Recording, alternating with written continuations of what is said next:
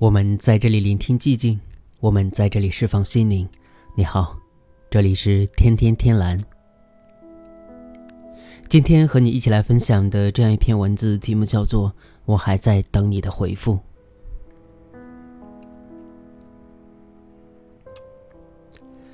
K 君这几天过得很不在状态，前段时间他要到了喜欢的女生的微信，两个人相谈甚欢，但最近几天。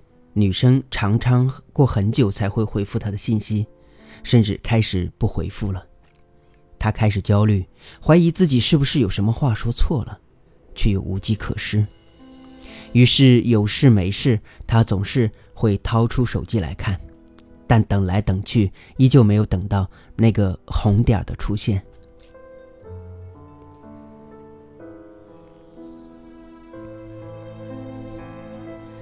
最讨厌那种不回微信却发朋友圈的人了。艾米向我吐槽，她和麦克前两天大吵了一架，缘由就是因为对方发了旅游的朋友圈，却没有回复他的私信。如果说有什么事让人心焦的话，等人回复必定会被列为其中之一。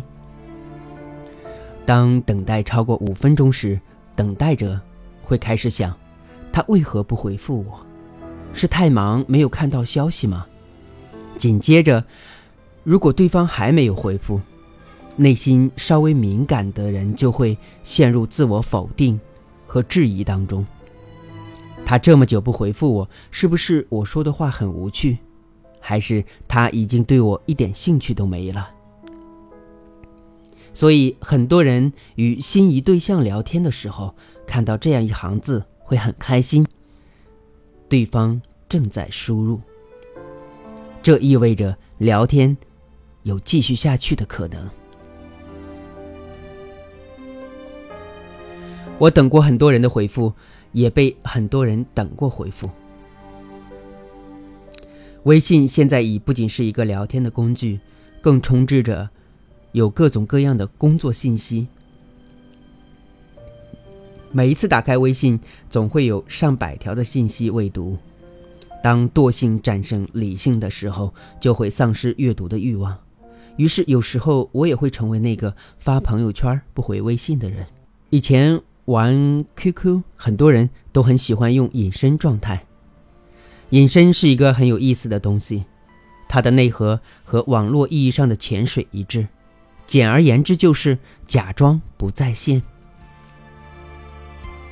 到了微信，干脆就没有了在线、隐身、离线的区别，也没有了 QQ 离线时的自动回复，所以所有的人都是在线并隐身的状态。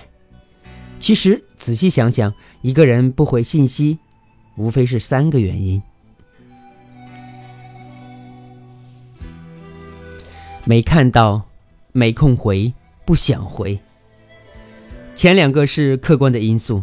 等他有空了，看到了，自然就会回复了。纠结无用。最后一个是主观因素，纠结更无用。前一阵子我发现以前认识的一个姐姐好像成了网红，于是前去求证。聊着聊着，当我顺口提到要不要试着合作后，对方不再回复我了。我马上就意识到了，这是被拒绝了呗。所以你看，不想回。其实就已经包含了所有的答案：一，对你这个人没兴趣，不想聊下去了；二，对你说的事没兴趣，不想谈下去了。事实上，我们很多时候之所以去纠结，就是因为搞不清楚对方的想法，他到底是没看到、没空回，还是不想回呢？但我们永远都无法穿过屏幕去质问那个突然失踪的人，于是所能做的。只剩下用时间来寻求答案了，但等待也不全是痛苦的，所有的等待都是甜蜜和苦涩兼备的过程。因为期待回应，所以会感到快乐；而因为不断的失望，才会感到痛苦。在后台常有人这样问：“我已经等了一个人很久了，还要再等下去吗？”拉拉杂杂的叙述当中，流露出满腹的心酸和委屈。看上去等待者和被等待者的地位一直都是不平等的。被等待者的人好像掌握着主动权，掌控着另一方的快乐和痛苦，而等待者永远居于弱势，只能伸长脖子等待临幸。但实际却不是这样，主动权一直都在等待者的手里。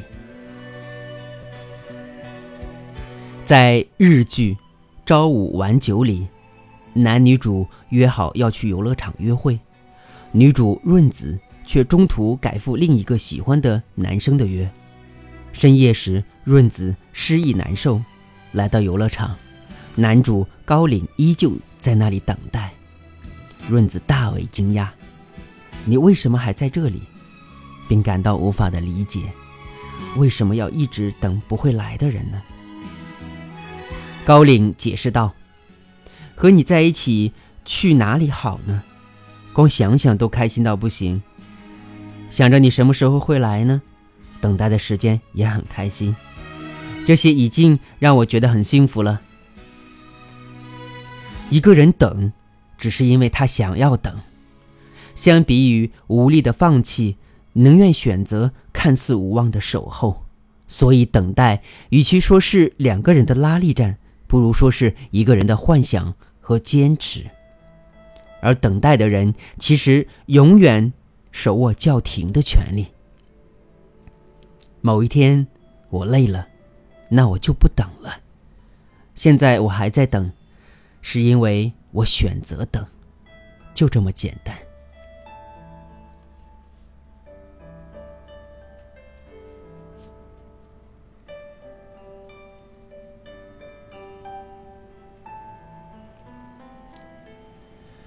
这样一篇文字，我还在等你的回复。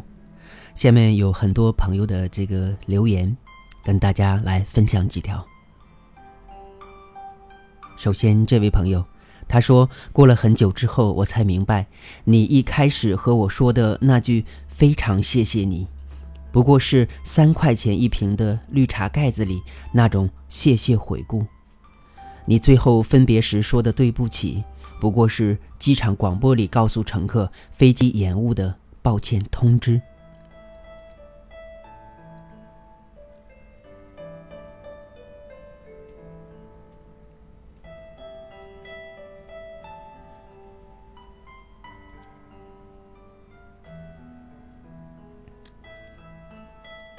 这位叫妍希的朋友，他说，有天晚上道过晚安之后，他许久没有睡，留了一句“南风未起，念你成机”。他说看到这句话的时候，实在是想我了。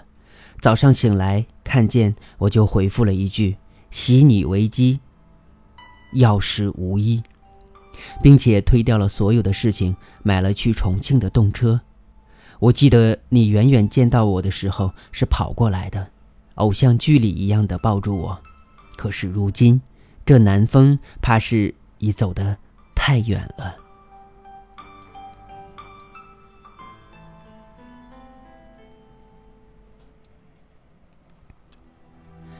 这位叫做大王叫我来巡山的朋友，他说曾经很长一段时间经历过这样的日子，拿着手机等着那个人的回复。却要过好久才能等到，或者干脆就是等不到自己想要的回复。或许再深的感情都会被这样渐渐的磨灭了吧。有句话叫“没有看不到的信息，只有不想回复的人”。所以等到被伤透心时，自然就会放手了。因为理解这种感受，所以每次都是尽量做到尽快给别人回复消息，然后也。很幸运的遇到了现在这个永远不会让我等着他给我回消息的那个人，嗯，有人秒回的感觉真的是很棒的。